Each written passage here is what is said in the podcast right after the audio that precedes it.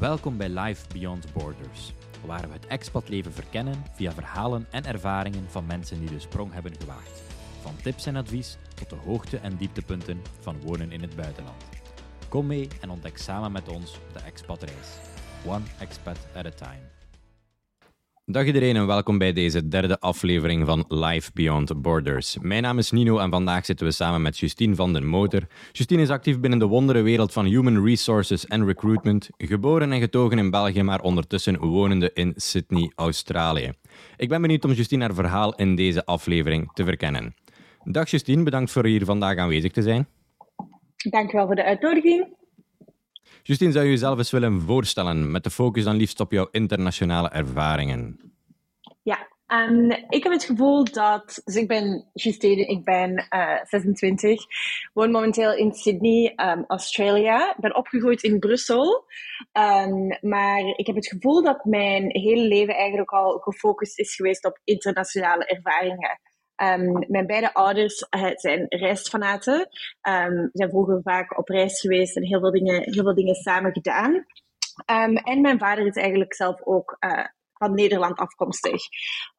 dus toen het voor mij tot het punt kwam dat ik een studie moest kiezen, um, wou ik eigenlijk heel graag die internationale ervaringen die ik als kind had uh, doorgemaakt ook graag voortzetten. En um, daarom heb ik toen um, International Business Management gestudeerd. Um, en uh, tijdens die opleiding moesten wij ook twee buitenlandse ervaringen opdoen, waarvan ik er één in Canada gedaan had. En dan heb ik er ook één in Amsterdam gedaan, waar ik stage gelopen heb. Uiteindelijk ben ik ook uh, bij die stageplek verder blijven werken voor nog twee jaar.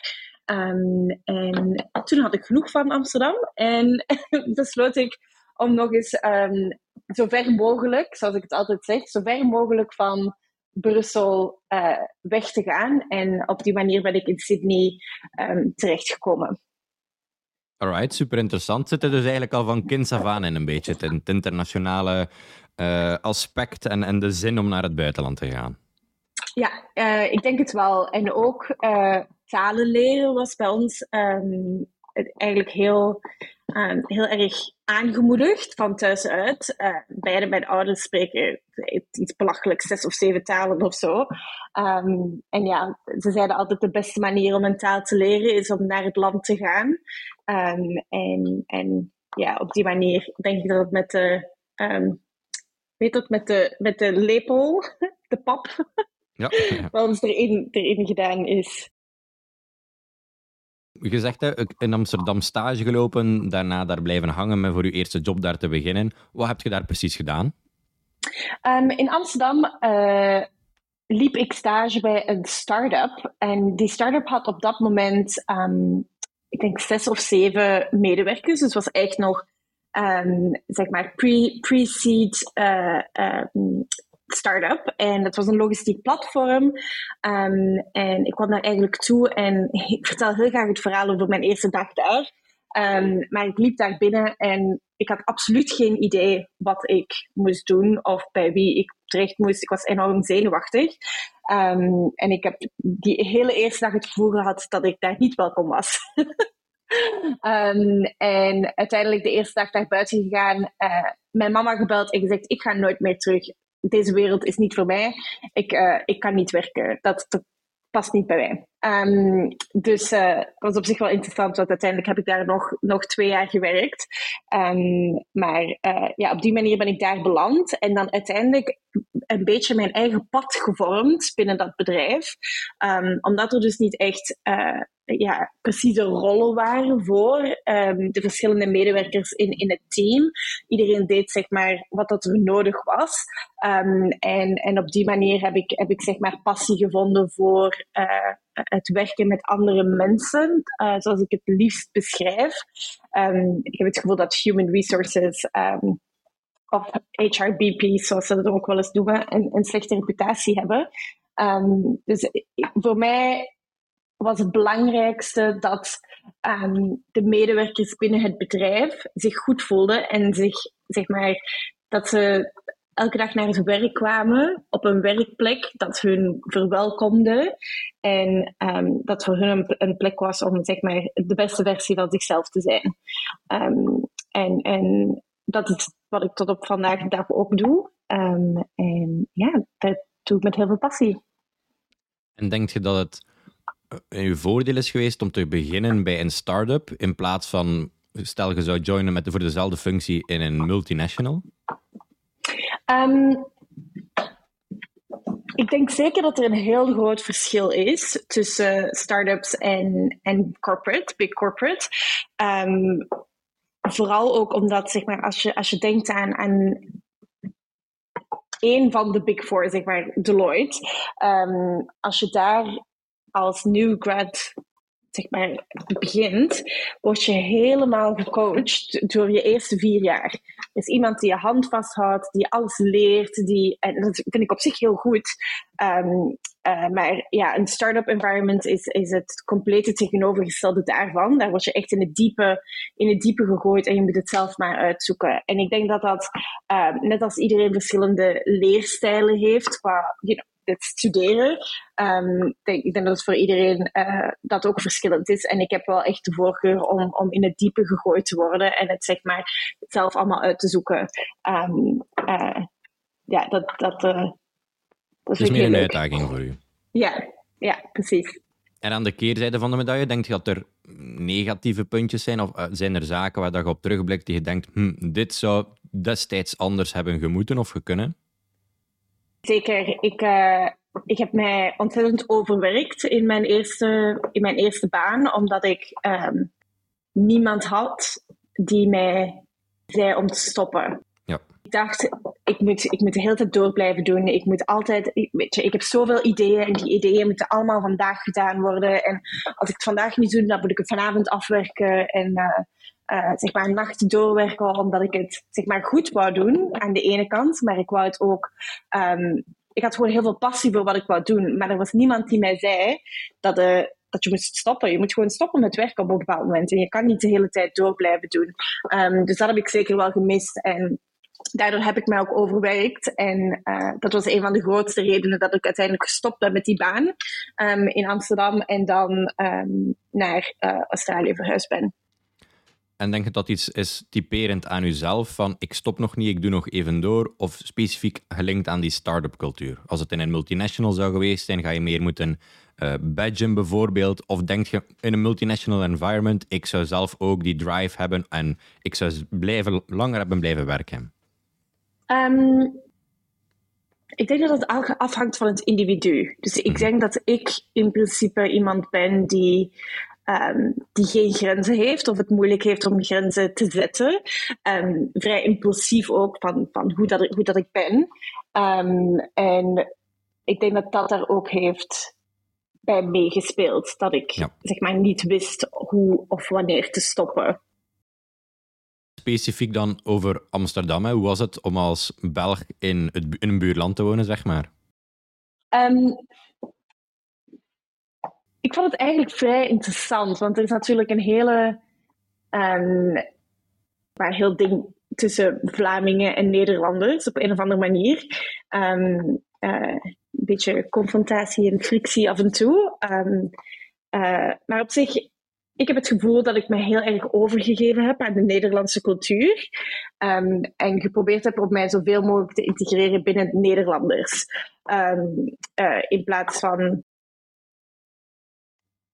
houvast te zijn van nee, ik ben een Belg en ik ga hier, ik, ik ga ook Belg zijn in Nederland. Um, ik weet eigenlijk niet waarom, maar ik had altijd het gevoel dat dat een, een fijnere manier was om, om te integreren um, binnen Amsterdam. Um, maar ik, ik, ken, ik had zeker ook wel verschillende Belgische vrienden die ook in Amsterdam zaten, waarmee ik kon afspreken en uh, uh, die kon zien. Tegenwoordig zijn er ook zoveel groepen op zeg maar, Facebook, Instagram, al die dingen, um, dat je ook met elkaar kan, zeg maar, elkaar kan vinden, wat ook heel fijn is. En denk je dat het makkelijker is om naar Nederland te verhuizen in plaats van naar bijvoorbeeld Duitsland of Frankrijk, omdat de taal net hetzelfde is?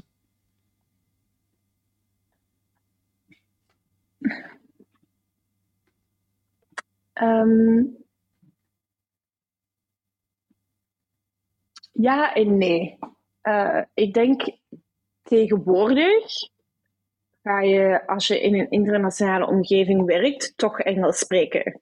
Ja. Ehm, net als ik toen ik in Amsterdam zat, ik werkte um, voor, voor een Israëlische start-up, dus wij spraken Engels um, op de werkvloer. Um, hoewel dat er wel andere Nederlanders waren, er waren andere Belgen, er waren andere Israëliërs. Um, de, zeg maar, de gemene taal was, was wel Engels.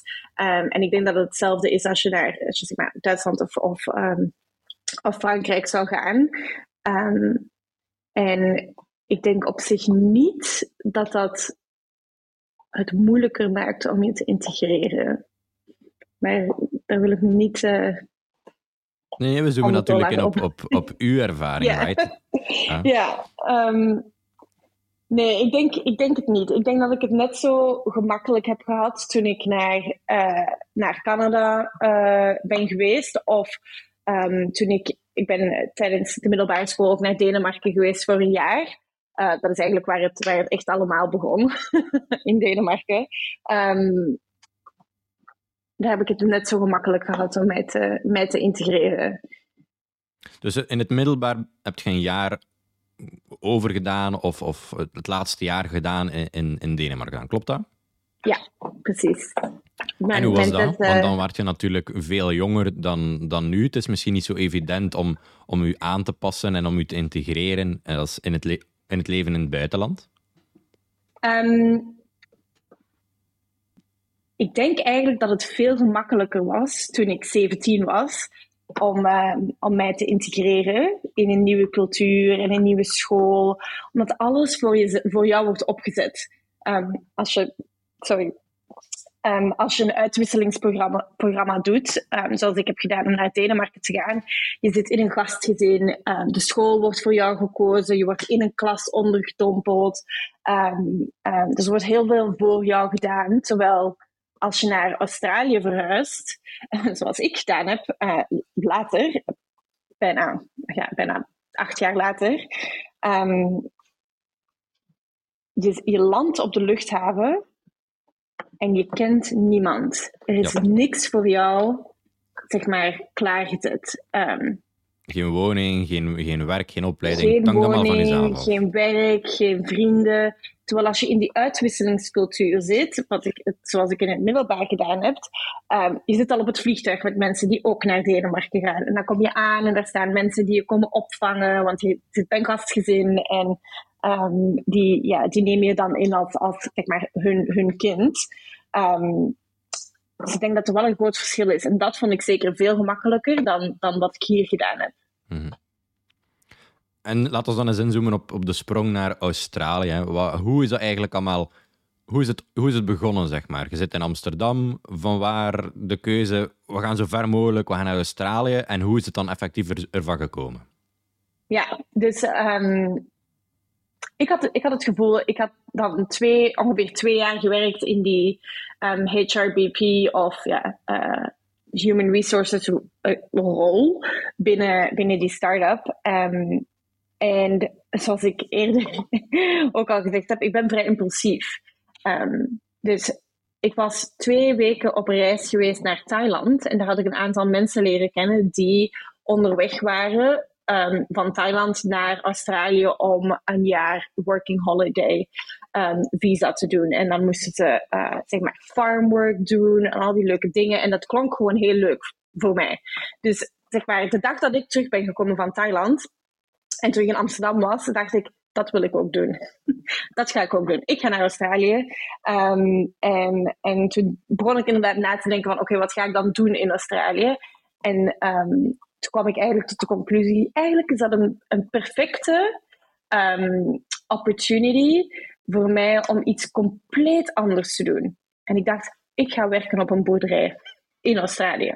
Um, uh, dat wordt top, dat wordt superleuk. En, en uh, toen heb ik die dag, diezelfde dag een, een working holiday visum aangevraagd. Uh, dat was binnen 30 seconden kwam dat binnen, dat was super cool.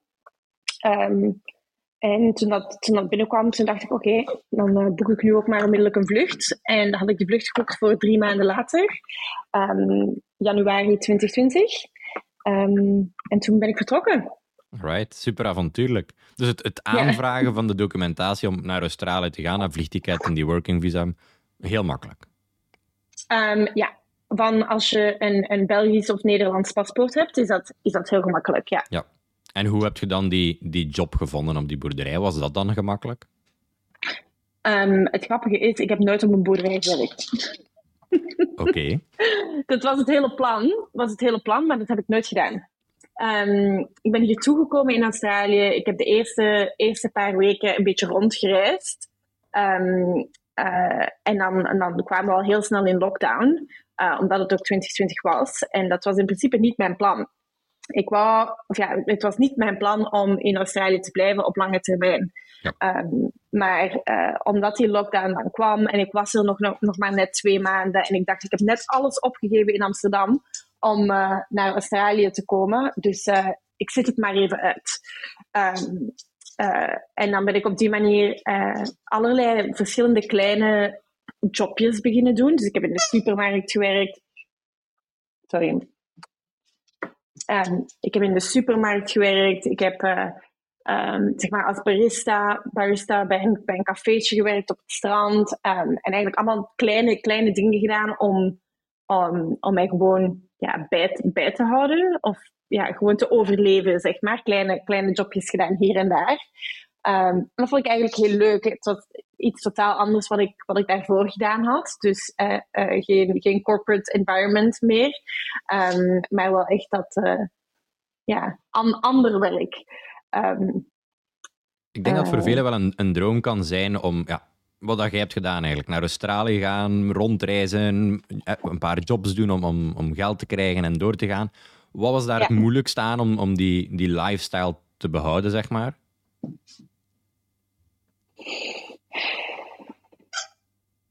Ik denk dat ik het nu nog zou kunnen doen. Ik denk niet dat daar een, dat daar een einde, einde aan, aan had moeten komen, had ik niet zelf gewild. Ja. Um, uh, ik heb ja, op een bepaald moment gewoon gezegd van, nou ja, nu, ik was, er, ik was er toen een jaar ongeveer, dus ik heb een jaar allerlei verschillende baantjes gedaan. Um, en dat wordt je op zich ook beu. Ja. Um, zeker als je. Ja, ik was het gewend van bij die start-up te werken om mijn, om mijn brein, brein heel veel te gebruiken. En zeg maar strategisch na te denken en uh, moeilijke beslissingen te maken. En dat versus in een strandtent koffie maken, ligt heel ver uit elkaar. Um, en dat miste ik. Um, dat miste ik. Dus dan heb ik zeg maar, de keuze gemaakt om um, proberen hier in Australië in de arbeidsmarkt binnen te drinken. En hoe heb je dat aangepakt?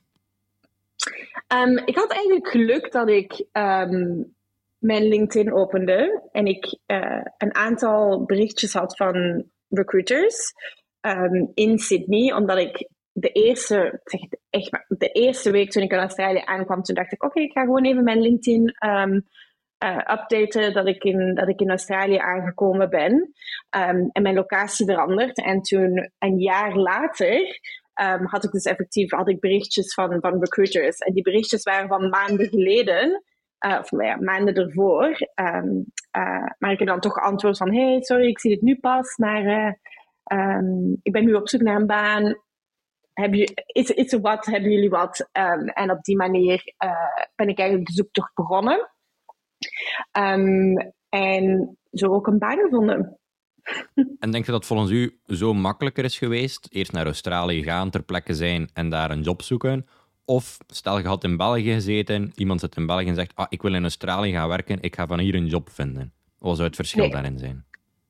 Het zou niet mogelijk geweest zijn. Nee? Um, behalve als je zeg maar, dokter, ingenieur uh, of advocaat bent, um, zou dat nooit gelukt zijn. Um, dat zijn de, ja, zouden in principe uh, de high, high demand of knelpunt, knelpuntberoepen zijn. Um, ze hebben die verschillende lijsten van, van knelpuntberoepen. Um, ik, ik sta zelf ook op een, op een knelpuntberoepenlijst. Um, vandaar dat het voor mij makkelijker was om dan ook een permanent werkvisum te krijgen toen ik een baan had. Maar je moet wel een baan hebben om het permanente werkvisum te krijgen. Um, uh, if that makes sense. Ja, zeker. Super interessant. Alright, wat kun je vertellen over uw huidige job? Ja, um, dus ik werk um, in talent en experience um, voor een start-up, again, hier in Sydney. en wat dat eigenlijk inhoudt, is een heleboel verschillende dingen. zoals uh, ja, heel veel human resources uh, gedoe, zoals ik dat altijd noem, want er, zit, er komt heel veel bij kijken. Um, maar ik, uh, ik recruit ook nog steeds uh, bepaalde rollen binnen het bedrijf, vooral in sales, um, customer support um, en marketing. maar mijn overall doel voor mijn, mijn functie binnen het bedrijf is om te zorgen dat de mensen gelukkig zijn. Dat ze hun job fijn vinden en willen blijven werken voor Quiller. Uh, dus voor ons, voor ons bedrijf. Um, en daar komt heel veel strategie bij kijken. En daar komt ook heel veel ja, gesprek bij kijken met medewerkers, maar ook met managers um, en met uh, de leaders um, van het bedrijf om ja, daar werk van te maken. Ja, en wat vind je het leukste aan je job? ik denk dat ik de interacties met de mensen het leukst vind. ik, ik ik kan eigenlijk echt van geluk spreken voor het bedrijf dat ik voor werk. Er was al een hele goede cultuur. Um, ja, organi organi hoe noem je dat in het Nederlands? Um, organizational culture. Mm -hmm. toen, ik het, toen, ik bedrijf, uh, toen ik bij het bedrijf binnenkwam, dus dat probeer ik dan echt zeg maar, te, te harboren en, en, en beter te maken op, op, op tijd, keer op keer, keer op keer again. Ik begin hier in Engels en Nederlands te mixen nu. Um, dus dat vind ik het fijnste aan mijn job. Het feit dat ik met mensen kan praten. En dat is eigenlijk het, het belangrijkste van mijn doel, van mijn baan, is beschikbaar zijn voor de medewerkers. Zij kunnen naar mij komen als ze een probleem hebben, maar ik ben ook proactief bezig met um, oplossingen te vinden voor hun voordat er problemen zijn. Wist je op voorhand, was het je doel als je nog aan het studeren waart, ja, ik ga in de HR gaan werken? Of zijt je daar eigenlijk toevallig ingerold dankzij die stage? Um, ik ben er echt ingerold dankzij die stage. Um, ik uh, had me nooit HR uh, eh, zien doen. Daarvoor misschien andere gedachten, sales of marketing? Um, logistiek was eigenlijk mijn, mijn grote passie.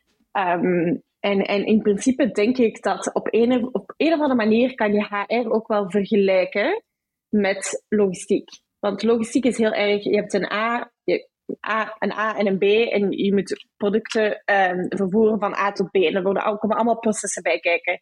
En vanaf dat je zeg maar, een steekje laat vallen in een proces, is het chaos. Um, en, en, dus ik vind het heel fijn om zeg maar, die, dat soort problemen aan te pakken en dat op te lossen. Um, en ik denk dat je dat ja, binnen HR eigenlijk ook kan doen. Um, Je komt ergens binnen en er zijn of gaat het, het gaat heel goed en dan moet je de processen zeg maar, telkens goed uitvoeren van A tot B. Um, of uh, er worden steken laten vallen en um, je, moet, je moet daar oplossingen voor vinden. En je moet dat proberen um, zeg maar, ja, goed op te lossen. Ja. En welke tips zou jij willen geven aan, aan graduates die graag een carrière willen beginnen in HR? Um, in HR vind een mentor. Um, dus iemand die al in HR werkt. Um, want daar ga je heel veel van kunnen leren. twee, stel je open en luister naar de medewerkers. heel belangrijk. Want zoals ik al eerder, eerder zei ook, um, ehm, HRBP's kunnen heel, uh, een hele slechte reputatie hebben um, uh, binnen een bedrijf. En dat wil je niet zijn. Je wilt niet die persoon zijn die alleen maar processen wilt forceren op de mensen, die alleen maar, uh, zeg maar de, de slechte wilt zijn en zeggen, ja, je volgt de regels niet, dus hier zijn de sancties. Um, dat wil je niet zijn. Maak het menselijk, make it human. Um, en uh, ja, leer, luister en leer. Inzoomende op het leven in, in Sydney, hè, natuurlijk een, misschien nog steeds een internationale stad, wel aan de andere kant van de wereld. Maar hoe is het mhm. leven daar? Zo relaxed. Um, ik denk dat Australië echt een een perfecte mix heeft gevonden van work-life balance. Um, wat, wat voor mij heel erg belangrijk is. Um, het is een hele, een hele andere zeg maar, cultuur op, op werkvlak, maar ook op, op levensvlak. Um, mensen zijn, iedereen is hier een ochtendmens. Iedereen staat hier op om vijf uur. Um, en, en gaat naar het strand of gaat surfen of gaat wandelen met de hond en koffie drinken um, voordat die, voordat die 9 to 5 begint. En, en dat vind ik op zich heel fijn. En die, die, die lifestyle heb ik ook uh, zeg maar zelf uh, on board genomen. en dat maakt dat je ja, heel veel tijd hebt in de dag om, om ook andere dingen te doen. Um, en dat vind ik heel fijn. En dat zit zeg maar echt ingrained in uh, de Australische lifestyle en cultuur. Mhm. En wat maakt, wat maakt het leven in Sydney zo leuk of niet leuk misschien? Wat zijn de voor- en nadelen van leven in Sydney? Um, Sydney is ontzettend duur. Um, echt belachelijk. Uh, belachelijk duur. Um, dus dat is zeker een nadeel. Um, in principe vind ik Sydney geen leuke stad. dus um, moest ik ergens anders kunnen wonen, dan zou ik dat ook doen. Maar er, er, zijn andere factoren die erbij spelen dat ik, uh, dat ik nog in Sydney ben. Zoals de hond, uh, hond die ik heb en, en vrienden. En ja, ik heb hier wel een goede community opgebouwd nu over de laatste drie jaar. Um, uh, dus daar, daardoor blijf ik ook hier. Maar in principe, ja, Sydney is duur, druk. Um, uh, maar het fijne is wel dat je, ja, je hebt, je hebt de beaches, je hebt al het strand en, en de oceaan is letterlijk vijf minuten lopen. Um, dus dat is wel echt fijn. ja. Mm -hmm. En hoe is uw taal geëvolueerd. Het is natuurlijk Engels, misschien iets wat meer met een accent, maar merk je zelf, mijn Engels is er heel op vooruit gegaan. Um, hoe heb je daaraan aangepast, zeg maar? Um, ik heb het gevoel dat mijn, mijn grootste leercurve in, in het Engels is zeker geweest toen ik in Amsterdam zat. Um, omdat ik daar al in, in de internationale setting um, werkte, omdat we ook op, het werk uh, Engels spraken. En dan toen ik naar um, Australië verhuisd ben, het gaat sneller, zeker. Als je, als je in een cultuur zit of in een land zit waar dat iedereen Engels praat, dan, uh, dan wordt je Engels zeker beter. En je hebt hier ook heel veel ja, andere expats en zo, die spreken ook allemaal Engels. Dus uh, ja, dat gaat zeker. Ik denk dat het, ja, je leert snel bij. Ja. En je had het daarnet over je, je goede community, uh, aan vrienden en collega's wellicht. Hoe heb je die opgebouwd? Hoe heb je daar vrienden, leren, uh, ja, vrienden gemaakt? Um, ik weet niet of je onlangs een artikel gelezen hebt over de moeilijkste steden om vrienden te maken. Um, maar Sydney staat op nummer 1. Um, dus uh, het is hier ontzettend moeilijk om binnen te dringen in, in Australische vriendengroepen die al bestaan van, zeg maar, als zij naar de UNIF zijn geweest of als zij op de middelbare school samen hebben gezeten, um, is heel moeilijk om binnen te dringen uh, uh, binnen, die, binnen die vriendengroepen. Um, dus dat was zeker wel echt een uitdaging. Um, tot op het moment dat ik mezelf in een situatie vond dat ik dus niet meer bij die backpackers hoorde. Um, omdat ik ja, terug was gekomen naar Sydney om een baan te vinden. Um, maar dan ook niemand anders kon vinden om, om vrienden, ja, vrienden te maken. Dus ik heb het op een bepaald moment wel echt moeilijk gehad uh, daarmee. totdat ik tijdens de tweede lockdown hier. Uh, dus dat was in um, juli 2021. Uh, ja, 2021, juli 2021. Um, vlak voordat de lockdown startte, uh, begon, um, had ik een aantal Facebook, Facebook groepen gevonden die echt gefocust waren voor single, lonely women in, in Sydney. Um, dus dat was op zich wel fijn. Um, dat, er, dat er andere mensen waren die zich in dezelfde situatie voelden. Um, die hier ook vast, uh, vast kwamen zitten, vast, vast gezeten, gekomen waren tijdens, tijdens COVID. Ehm, en dan op die manier heb ik eigenlijk een paar goede vriendinnen leren kennen. Ehm, die zich dus ook alleen voelden in Sydney en die hadden moeite om vrienden te maken. Um, daar heb ik nu een, een kleine vriendengroep uit opgebouwd. en ik ga zes keer, zes keer per week naar de gym. en ik zie daar altijd dezelfde mensen. Dus dat, dat is op zich ook nu een, een vriendengroep geworden van uh, gym friends. maar het was zeker niet makkelijk. Ja. Ook wel echt iets moeilijker, omdat het dan veel verder is van huis. Het is minder evident om eens te bellen. Je kunt gewoon eens niet binnenspringen bij de ouders. Heb je soms wel heimwee naar België? Um, zeker. Uh, zeker en vast. Um, nu, nu niet zozeer naar België, um, maar meer naar mijn familie. Ik heb niet het gevoel... Ik heb het gevoel dat ik mijn huis, of zeg maar mijn thuis, meeneem naar elke plek waar dat ik naartoe verhuis. Um, dus het, feit dat mijn, ja, mijn ouders zitten nog in, uh, in, in België, in Brussel. Um, en die mis ik wel zeker. En um, mijn familie daar ook. En uh, ja, het is af en toe wel moeilijk. Er zijn zeker bepaalde momenten in het jaar, kerstdagen, verjaardagen, andere gebeurtenissen. Mijn, mijn, mijn oma is uh, vorig weekend overleden. En dan komt die heimwee wel echt naar boven. Dan wil je gewoon daar zijn. Ehm, en dan hoop je soms dat je, of ja, had je soms gewild dat je maar in Italië zat, um, in plaats van in Australië. Mhm.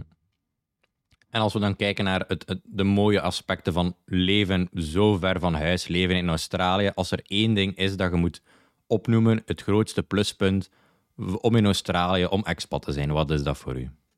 Vrijheid ik voel me hier ontzettend vrij. Ja. Het leven op, om op je eigen houtje, dat je eigenlijk ja, volledig zelf hebt opgebouwd, opgebouwd en dat je eigenlijk volledig de keuze hebt om te doen wat je wilt doen. Ja, precies. Um, en, en ik heb ook, ook het gevoel dat dat door de, door de cultuur hier ook echt uh, aangemoedigd wordt en ondersteund wordt ook.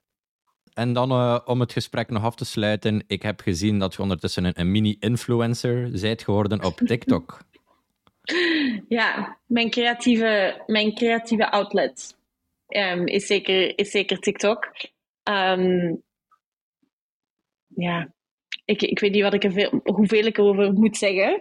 Um, maar... Hoe, is dat gekomen? Als hobby, zeg maar? Of dacht je, ah, ik, ik wil echt influencer worden? Uh, of ik ga het maar eens proberen. Waarom ben je daarmee begonnen, zeg maar, met filmpjes te maken?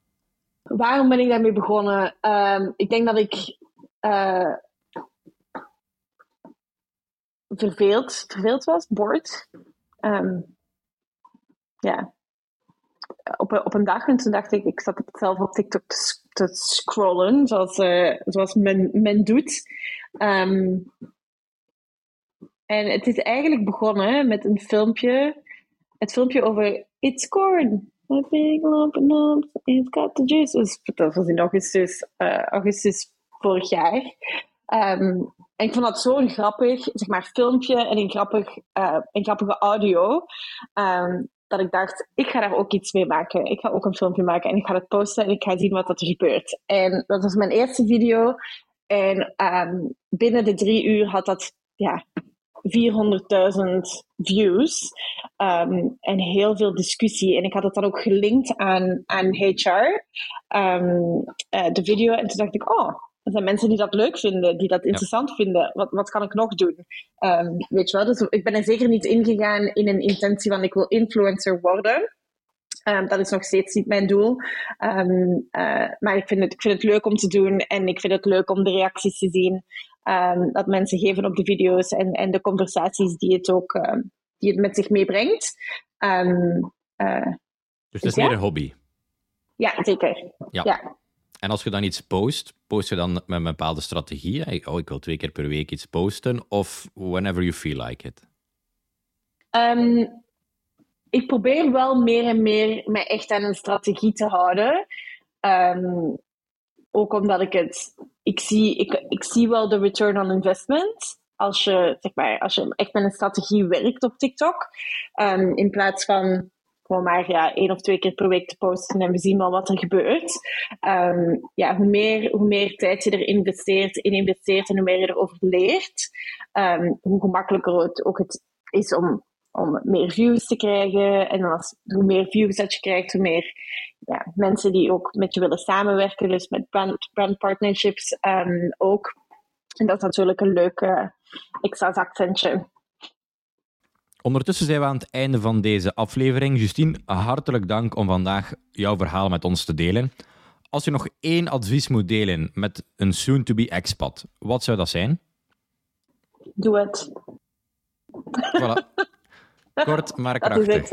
Ja, doe het. Ook aan alle luisteraars een welgemeende dankjewel om naar het super interessante verhaal van Justine te luisteren. Zoals jullie konden horen, Justine is een ware HR-enthusiast en was haar carrière begonnen in Amsterdam. Tijdens een reis in Azië kreeg ze het advies om naar Australië te verhuizen voor een working travel experience. En dat is exact wat Justine deed. Maar al snel had Justine door, ik heb die intellectuele prikkel nodig, dus is ze daar gaan zoeken en is ze ondertussen ook daar actief in de HR. En tenslotte, om haar creativiteit te uiten, is Justine haar eigen niche begonnen op TikTok, maakt ze HR-teamed video's. Hopelijk hebben jullie genoten van deze aflevering. Nog een warme oproep. Kennen jullie Belgen of Nederlanders in het buitenland? Laat het me zeker weten, want ik wil ook hun verhaal met jullie delen. Dit was het voor deze aflevering van Live Beyond Borders. Bedankt voor het luisteren. We hopen dat u heeft genoten van deze verhalen en ervaringen. Tot volgende week bij een nieuwe aflevering waar we samen de wereld verkennen.